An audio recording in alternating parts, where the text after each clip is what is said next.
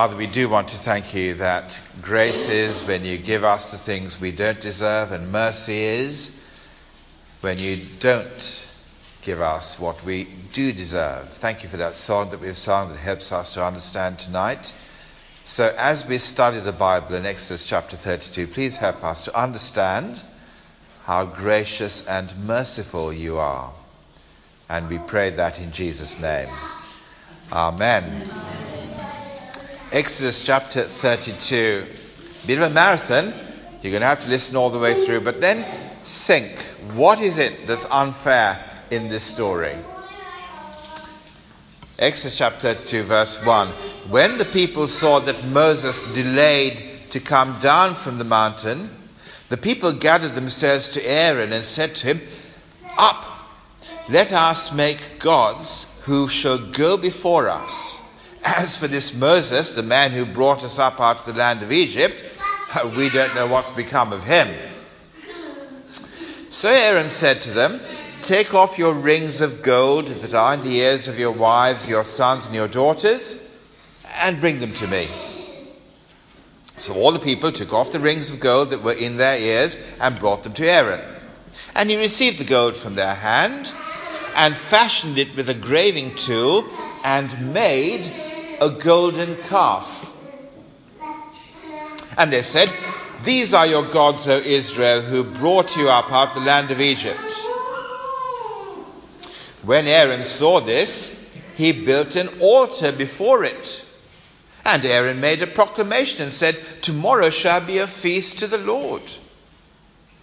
And he rose up early the next day and offered burnt offerings and brought peace offerings. And the people sat down to eat and drink and rose up to play. And the Lord said to Moses, Go down, for your people whom you brought up out of the land of Egypt have corrupted themselves. They have turned quickly aside out of the way that I commanded them, and have made for themselves a golden calf and have worshipped it and sacrificed to it and said, These are your gods, O Israel, who brought you up out of the land of Egypt. And the Lord said to Moses, I have seen this people, and behold, it is a stiff necked people. Now therefore, let me alone, that my wrath may burn hot against them, and I may consume them, in order that I make a great nation of you. But Moses implored the Lord his God and said, O Lord, why does your wrath burn hot against your people, whom you have brought up out of the land of Egypt with a great power and with a mighty hand? Why should the Egyptians say, With evil intent did he bring them out, to kill them in the mountains and to consume them from the face of the earth? Turn from your burning anger and relent from this disaster against your people.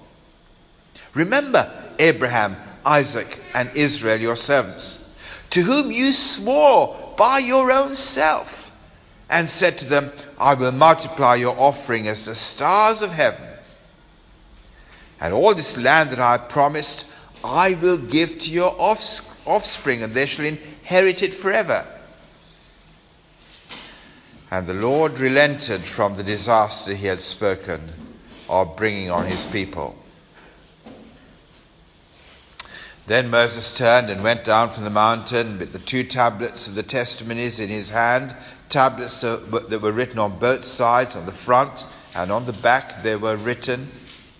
The tablets were the work of God, and the writing was the writing of God engraved on the tablets. When Joshua heard the noise of the people as they shouted, he said to Moses, There is a noise of war in the camp.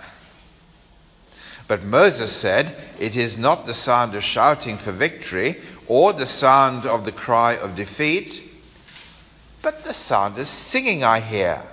As soon as they came, came near the camp and saw the calf and the dancing, Moses' anger burned hot and he threw the tablets out of his hand and broke them at the foot of the mountain. He took the calf that they had made and burned it with fire and ground it to powder and scattered it on the water and made the people drink it. And Moses said to Aaron, What did this people do to you that you have brought such a great sin upon them? And Aaron said, Let not the anger of my Lord burn hot. You know the people that they are set on evil. For they said to me, Let us make gods who shall go before us. As for this Moses, the man who brought us up out of the land of Egypt, we don't know what's become of him. So I said to them, Let any who have gold take it off. And so they gave it to me, and I threw it into the fire, and out came the calf. And when Moses saw that the people had broken loose, for Aaron had let them break loose to the derision of their enemies, then Moses stood in the gate of the camp and said, Who is on the Lord's side? Come to me. And all the sons of Levi gathered around him. And he said to them, Thus says the Lord God of Israel, Put your sword on your side, each one of you, and go to and fro from gate to gate throughout the camp, and each of you kill his brother and his companion and his neighbor and the sons of Levi did according to the word of Moses, and that day about 3,000 men of the people fell. And Moses said, Today you have been ordained for the service of the Lord, each one at the cost of his son and of his brother, so that he might bestow a blessing upon you this day. The next day Moses said to the people, you have sinned a great sin. And now I will go up to the Lord. Perhaps I can make atonement for your sin. So Moses returned to the Lord and said, Alas, this people has sinned a great sin. They have made for themselves gods of gold. But now, if you will forgive their sin, but if not, blot me out of the book that you have written. But the Lord said to Moses, Whoever has sinned against me, I will blot out of my book. But now go, lead the people to the place about which I have spoken to you. Behold, my angel shall go before you. Nevertheless, in the day when I visit, I will visit their sin upon them. Then the Lord sent a plague on the people because they made the calf the one that Aaron had made. We'll stop there. The children are going to go to their group, and uh, we'll carry on after they leave. We've prayed, we've read, and uh, the children have gone. So uh, let's think about this chapter that we just read from the Bible. And let me ask you if this was the only bit of the Bible that you've ever read that you've got to go on, what does it tell you about God? What kind of God do you think comes across in that chapter that we just read? You might think a very angry God because uh, his red hot anger burns. It says that. Well, yes, he is angry. But did you notice the one thing that was not fair? Did you spot it when I read? I asked you to keep a lookout for what wasn't fair. What wasn't fair, Abigail?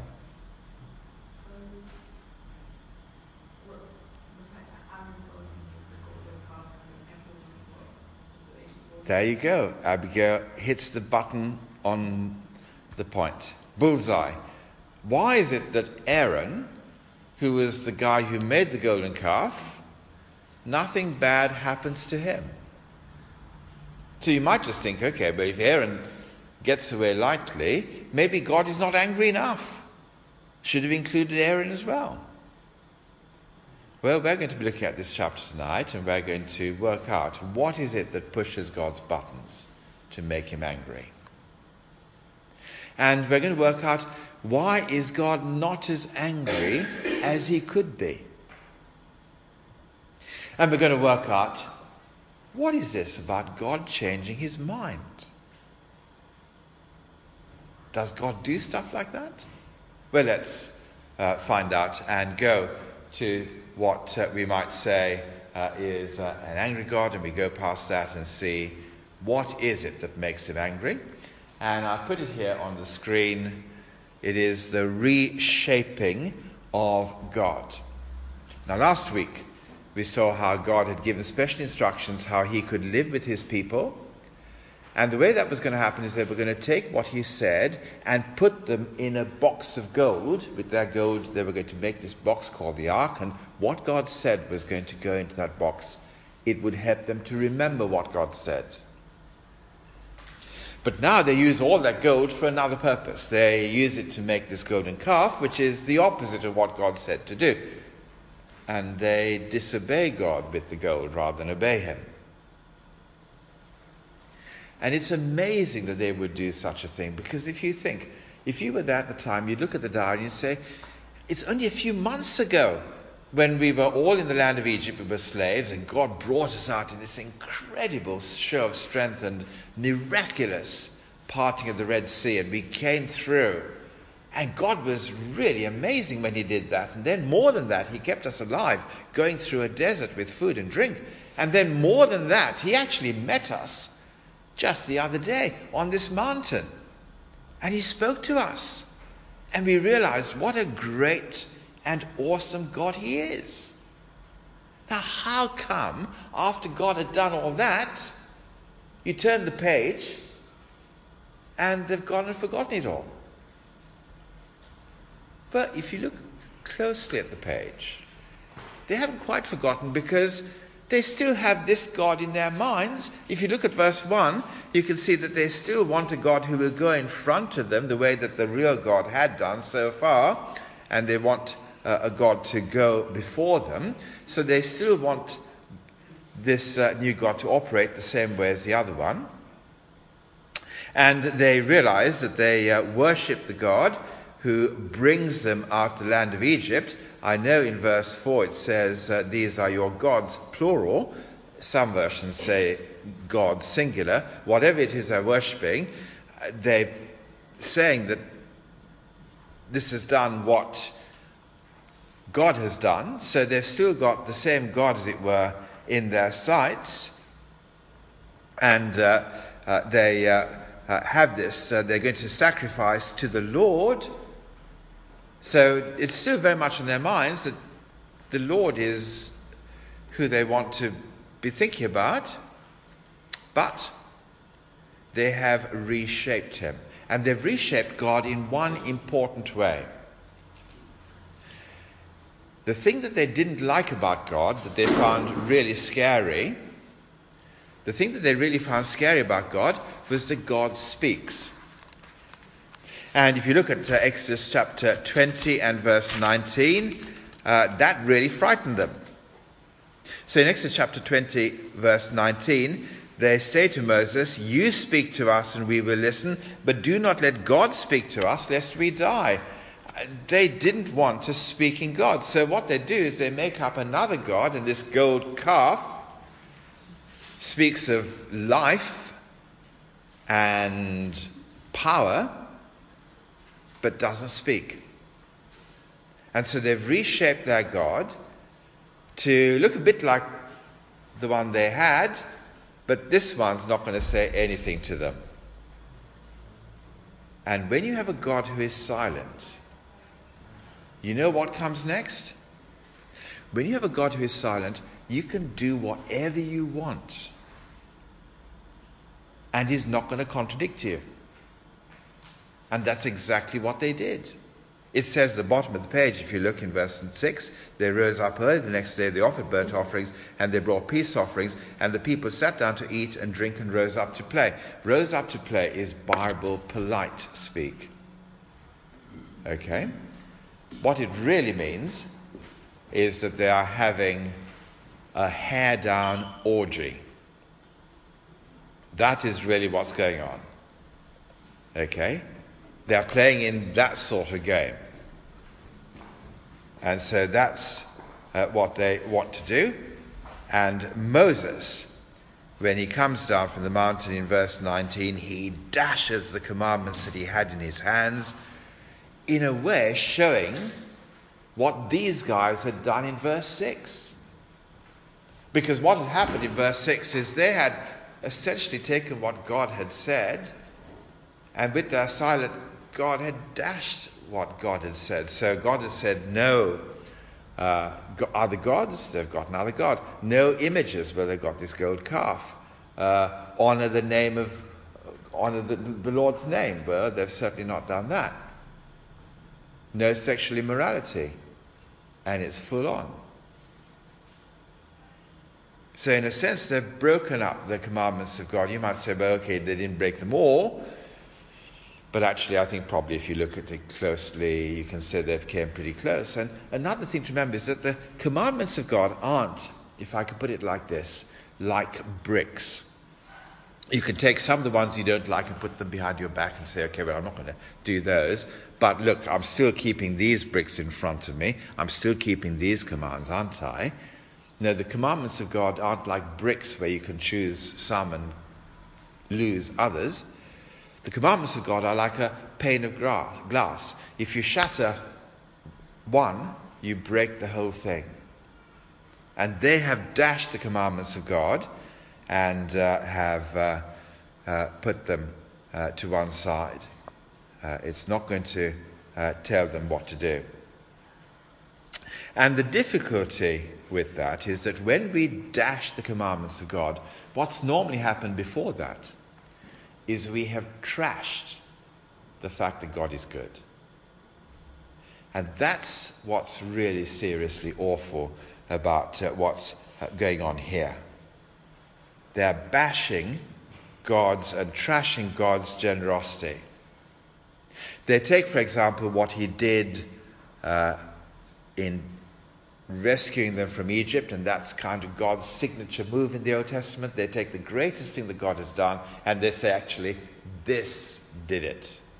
They take the credit that is due to God and they give it to something else instead. God's done all this, they trash the generosity by saying, no, no, no, this did it. And uh, we're going to put this God substitute in our place. Now, we don't actually have golden calves that we use as a God substitute, but there's loads of other stuff that we say, okay, see this thing here? This is going to give us the joy that God alone can give us. And so what happens is that uh, we take the good things that God has given us and we say, okay, this is what I'm going to live for. In that case, they did it with gold and they, uh, they basically put this uh, uh, idol up and they said, okay, uh, this is what's going to give us the joy, the security we want in the future. This is what we're looking to for our whole meaning and purpose in life. This is what we can't do without. And they've taken what God has given them and they've said, This has given this joy to us. And the Apostle Paul uh, put this really well when he describes what's going on in uh, Romans chapter 1. I'll tell you what page number it is. We'll go there together. Romans chapter 1 and uh, verses 21 to 23. It's on page uh, 939. I'll give you a moment to find it. Page 939. Romans chapter 1 and verse 21 to 23. It's a passage that starts in verse 18 with the wrath of God being revealed. In other words, what's pushing his buttons? And um, and so in verse 21 it says, For although they knew God, they did not honor him as God or give thanks to him, but they became futile in their thinking, and their foolish hearts were darkened. Claiming to be wise, they became fools and exchanged the glory of the immortal God for images resembling mortal man and birds and animals and creeping things. They take the glory of the real God and they say, no, this is what's going to give us the joy that we're looking for in our lives. Now, They did that with a golden calf, but we do it in much more subtle and sophisticated ways. So we'll take the jobs that we do and we live for that. We say, this is what's going to give us the joy. Or our hobbies, this is what's going to give us the joy that uh, will keep us going. Or we'll take our families, uh, maybe a special relationship we have with somebody, or maybe our children, and we look to them and we say, this is what will give us our joy. We take God's gifts and we turn them into God's. We live for them, and we can't live without them. And it never, never pays to do that because you know what happens at the end of the story? Moses takes this gold calf and he grinds it into dust, he puts it in the water, and he makes them drink it. And so the idol that they once thought was fantastic and good, now that makes them go, yuck, this makes me sick. And sadly, that actually happens again and again in life. I remember about over 20 years ago talking to a young mum and dad who just had their first child. And they doted on this child so much. I said, Look, this child has become an idol for you. Everything about your life revolves around this child. Be careful. Well, they didn't particularly want to uh, think that through themselves at the time, but let me tell you, 17 years later, that girl grew up and walked out of her mum and dad, broke their hearts, made them sick with sadness. The idols that we look to for our joy usually end up, whatever we put in God's place and say, this is going to do it for me, usually, whatever that God substitute is, turns around and sucks the life out of us and leaves us feeling terrible afterwards. We get heartbroken and sad. And so they learnt that lesson as uh, they drank their gold and uh, got uh, ill on it. And, um, and that is what happens when we reshape God. And that is what happens when I forget to tell you what I was, what the buttons I was going to press as I went along. But there they are. They thought they'd forgotten God, and uh, they trash God's generosity when they break God's commandments. And the gold idol becomes everything. That's where they want to get their joy from. Sorry, uh, people listening to this on the tape will wonder why on earth uh, I go and recap, but I'm just describing pictures on the screen that I should have put up earlier. Let's go on to the next one, which is the mercy of God. Now, you might have said, Mike, I think we've got different Bibles because um, my Bible doesn't tell me that God is merciful. My Bible tells me that God is angry. And you listen to that story again, and you can see just how angry he is. First thing he does in verse 7 is he distances himself from, from, from those people. He says to Moses, Moses, these are your people. And then in verse 9 he says, These are stiff necked people. And then in verse 10 he says, Come on, leave me alone so I can unleash my wrath on these people. And we know by the end of the chapter that 3,000 of them die. And you're saying God is merciful? Really? Yeah, really. Because when I say that someone is merciful, I don't mean merciful means, hey, doesn't matter what you've done, it's okay. That's not mercy, that's just indifference.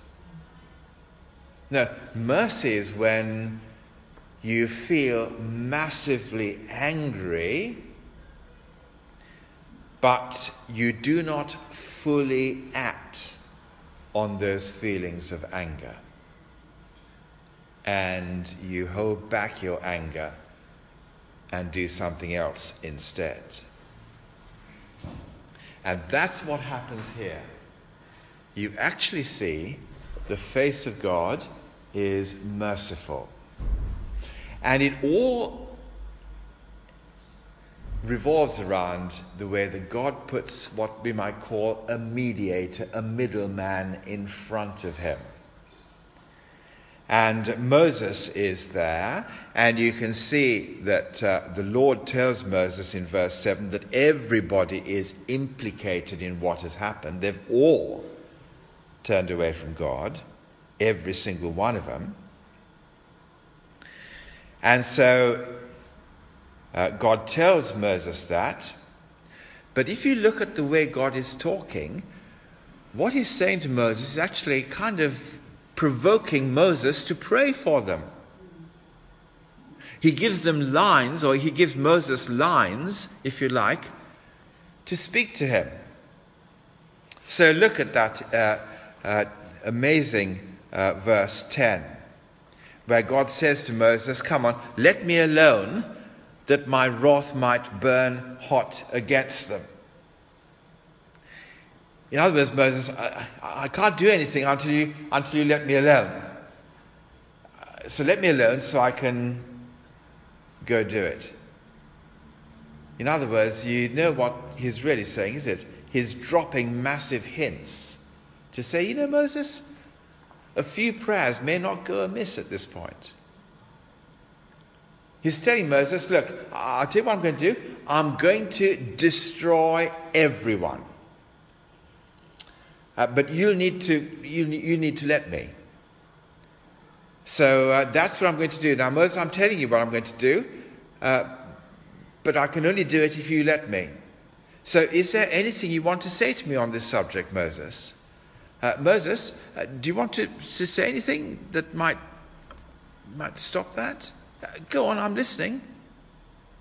So, God is feeding Moses lines so Moses can come back and talk to him and uh, that's what Moses does. He listens to God saying in verse 7 This is your people who you brought out of Egypt going uh, haywire. And Moses feels, takes that line and he feeds it back in verse 11. He says, Ah, God, no, no, these are your people. You brought them out of the land of Egypt. They are precious to you. You wouldn't have done that unless they were precious to you.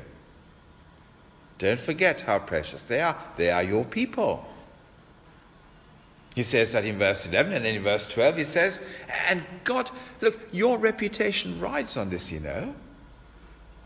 What people are going to think? You brought these people out, the, out, of the, out of Egypt just to kill them? Is that the kind of reputation you want, God? Don't think so.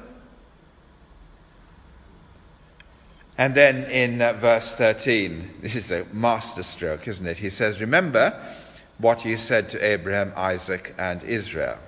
Remember, you swore a promise to them by yourself. Now look, these people down the bottom of the mountain, they might go dashing your commands and dashing your words and trashing your generosity. But God, you don't, you can't become like them. You, you, you said something. You can't go dashing what you said. They, they can dash what you said. You can't dash what you said. Remember what you said to Abraham, Isaac, and Israel? Well, you've got to stand by what you said there, didn't you? And so God changes his mind. And there you are. People pounce on that and they say, that's the mark of a weak God, isn't it? If a God changes his mind, that means he, he's, he's too weak to tell you what's going to happen in the first place. And then someone says something, and then he's got to go and do a U turn. But I think you can only say that if you look at verse 14 without looking at verse 13. Verse 13 is where God tells you what his plan A is. He told Abraham and Isaac and Israel that they will inherit this land and their offspring will be like the stars of heaven. So there's Moses and his praying, and there's the promise that he made to Abraham saying, Your kids are going to be as many as the stars. That's what God intends to do with this people. So, what happens in verse 14 is God is saying, I'm going to stick with plan A. He hasn't changed his mind about what he said to Abraham, Isaac, and Israel. He's going to see it through. And therefore, God is going to uh, take his uh, wonderful mediator and use the mediator's prayer to put aside his anger and to bring mercy in order that he can keep up with the original promise that he made to Abraham, Isaac, and Jacob. Marshall, they're through there. If you go into if you go into the kitchen, they'll be there.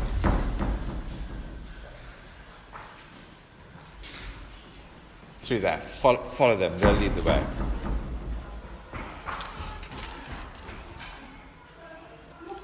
I don't know if they know what's going to hit them, but there you are. They're, they're, they're waiting. So, Moses is a brilliant mediator.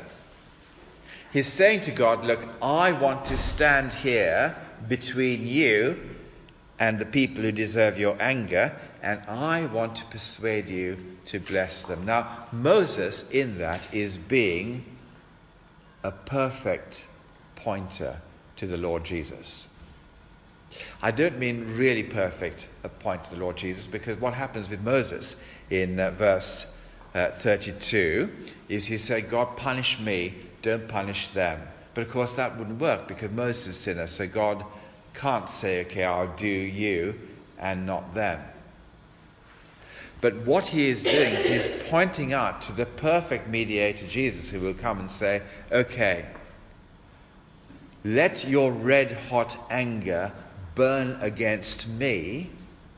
And that's what happened when Jesus died on the cross and he took the hit for what others had done in order that he was uh, blotted out of life and the people that he mediated for could live.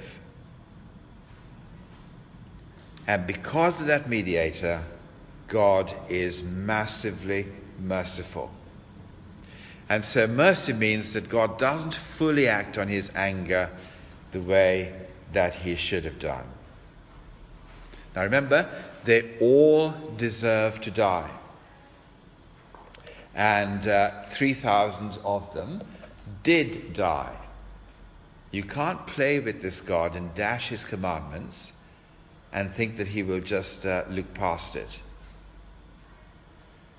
But at the same time, as Abigail said, Aaron didn't die.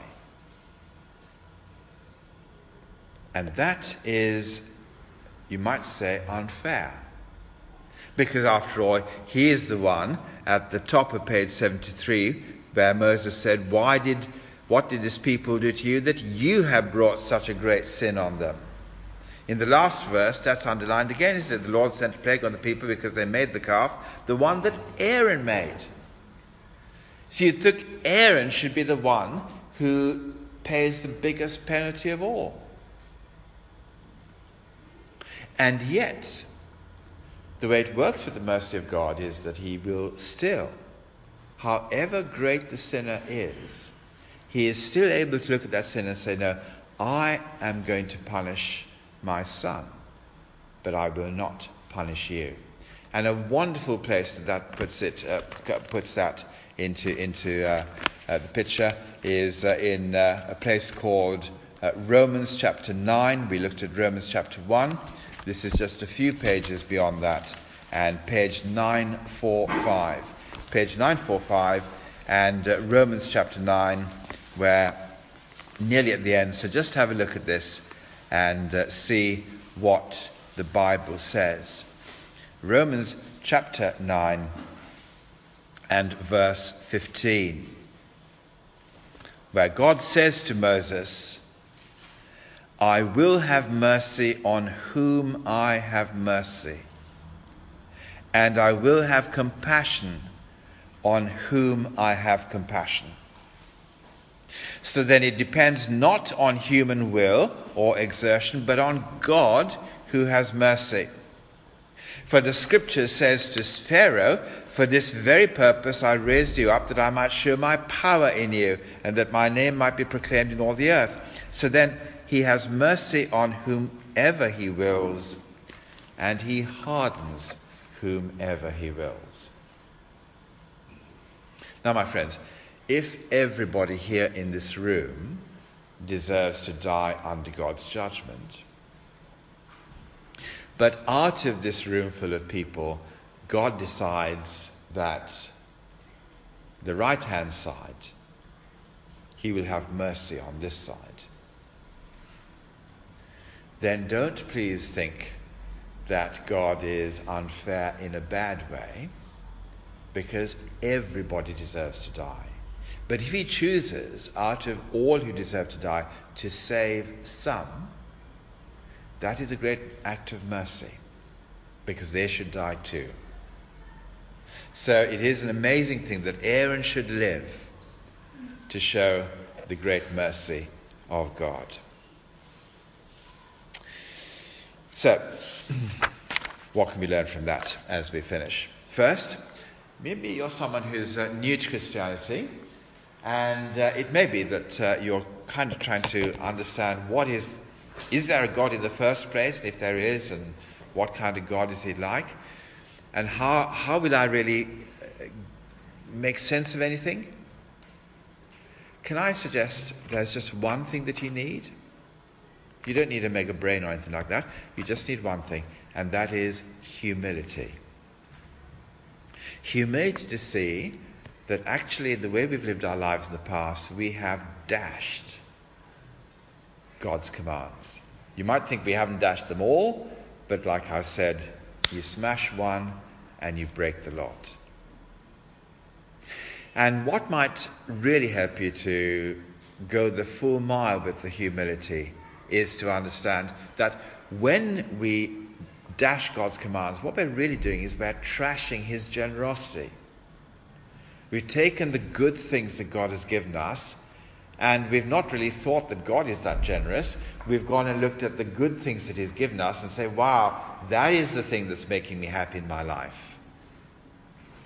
And so we're not really thinking about the goodness of God, we're thinking about the goodness of whatever it is that we're living for. It's a terrible thing when we take the credit that is due to God and we give it to something else instead.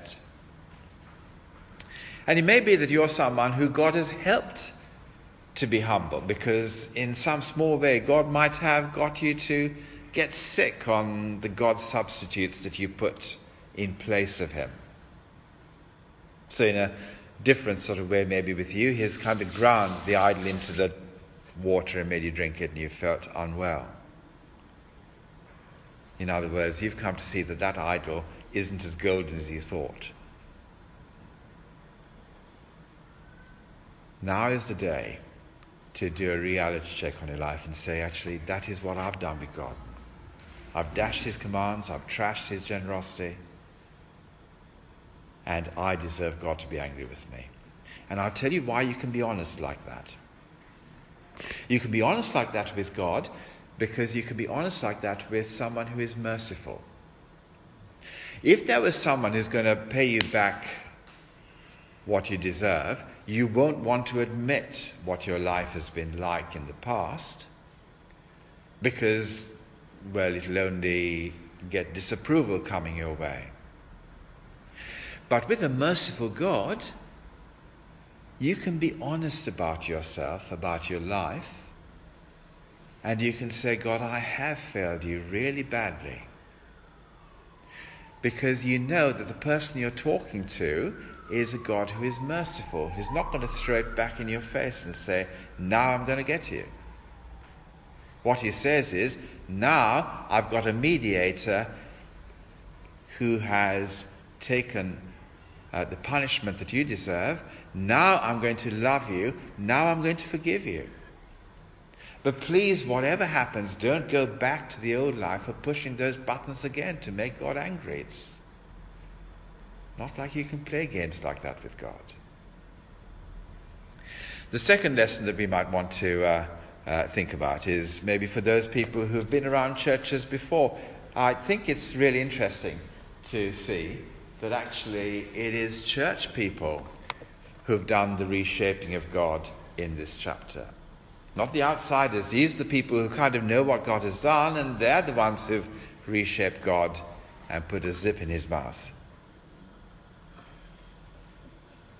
And our difficulty is that, yes, uh, we can um, say all the right things about what God has done. We can, we can say, yes, this is the God that brought people out of the land of Egypt. This is the God who rescued people on the cross. We can, we can say all those things. We know our history in that sense. But when it comes to listening to what God does, what tells us what to do with our gold, we're happy to do the opposite of that. And when it comes to what God tells us about the area of sex, well, again, it doesn't matter. We'll keep him silent on that one as well.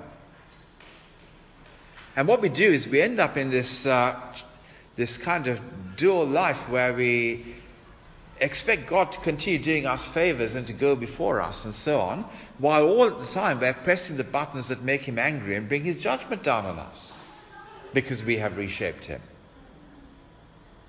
And in certain key areas, we will not listen to what he says. We need to be uh, learning that uh, uh, humble lesson in church as well. But what happens if you are a genuine believer? What happens if you know that you push God's buttons to make him angry? But what happens if you equally know that he is a merciful God? What can this part of the Bible tell us tonight?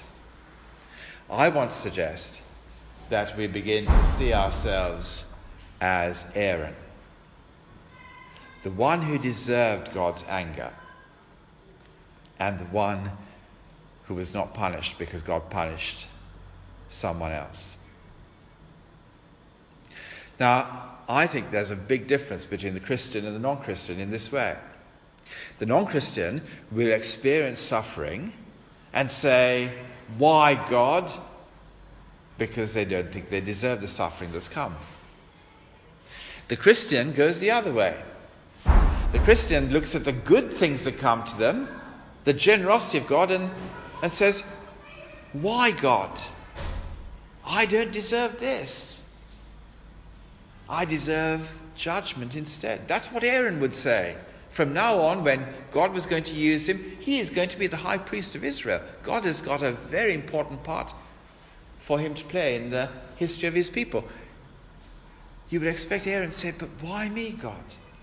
I'm the one who let you down so badly. And the important thing, if we are genuine believers, is that we learn to live, if you like, with our Aaron heads on saying, I deserve the great judgment of God, and I have instead received the great mercy of God. But please, as I said before, don't go back to pushing the buttons. Because in the New Testament, this is the last thing, and we'll finish here.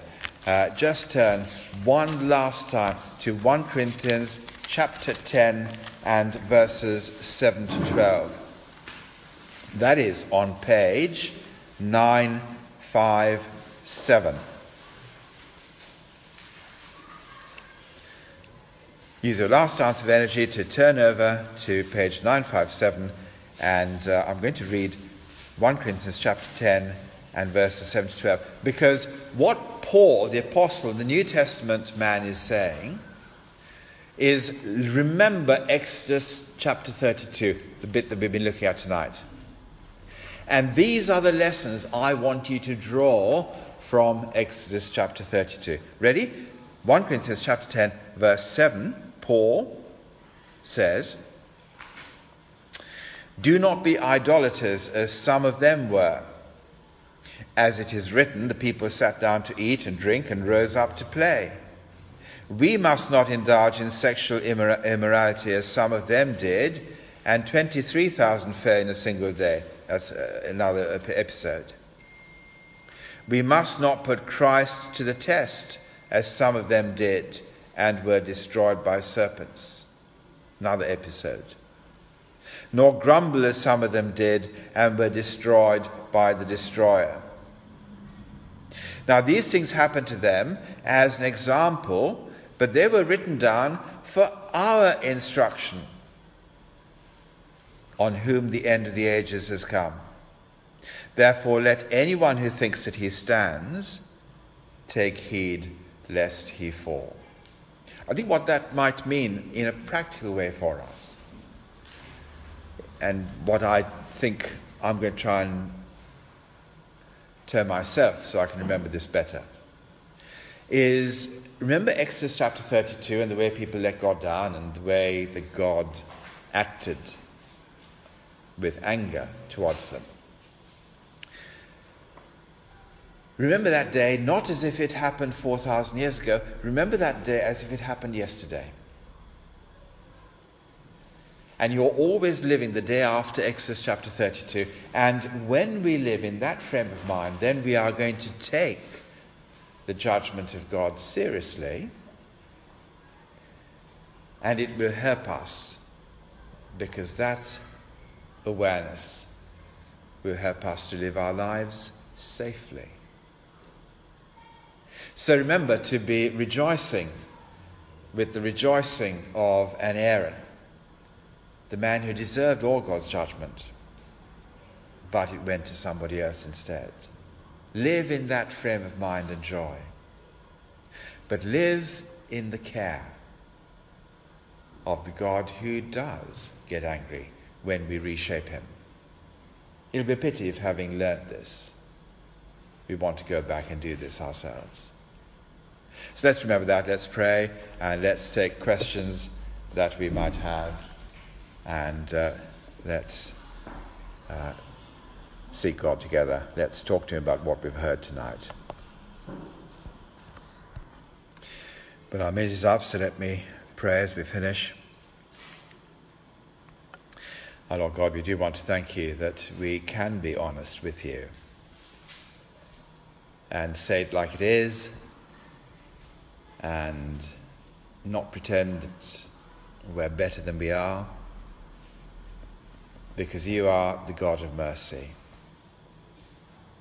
And we thank you that you have a mediator who you listen to, whose blood was shed for us, and because of whom we may know your forgiveness and love rather than the searing anger that we deserve. And we pray that you would please help us to live this week as Aaron would have done the day after this instant, amazed that you would spare him and that you would still use him in your purposes. Please, will you help us to be humble Aarons in our praise, to take every good thing that happens to us with a note of surprise that you are gracious to us when we have let you down. Please keep us, we pray, uh, in new joy in your presence because of what we've heard today. For the glory of your name we ask. Amen. Amen.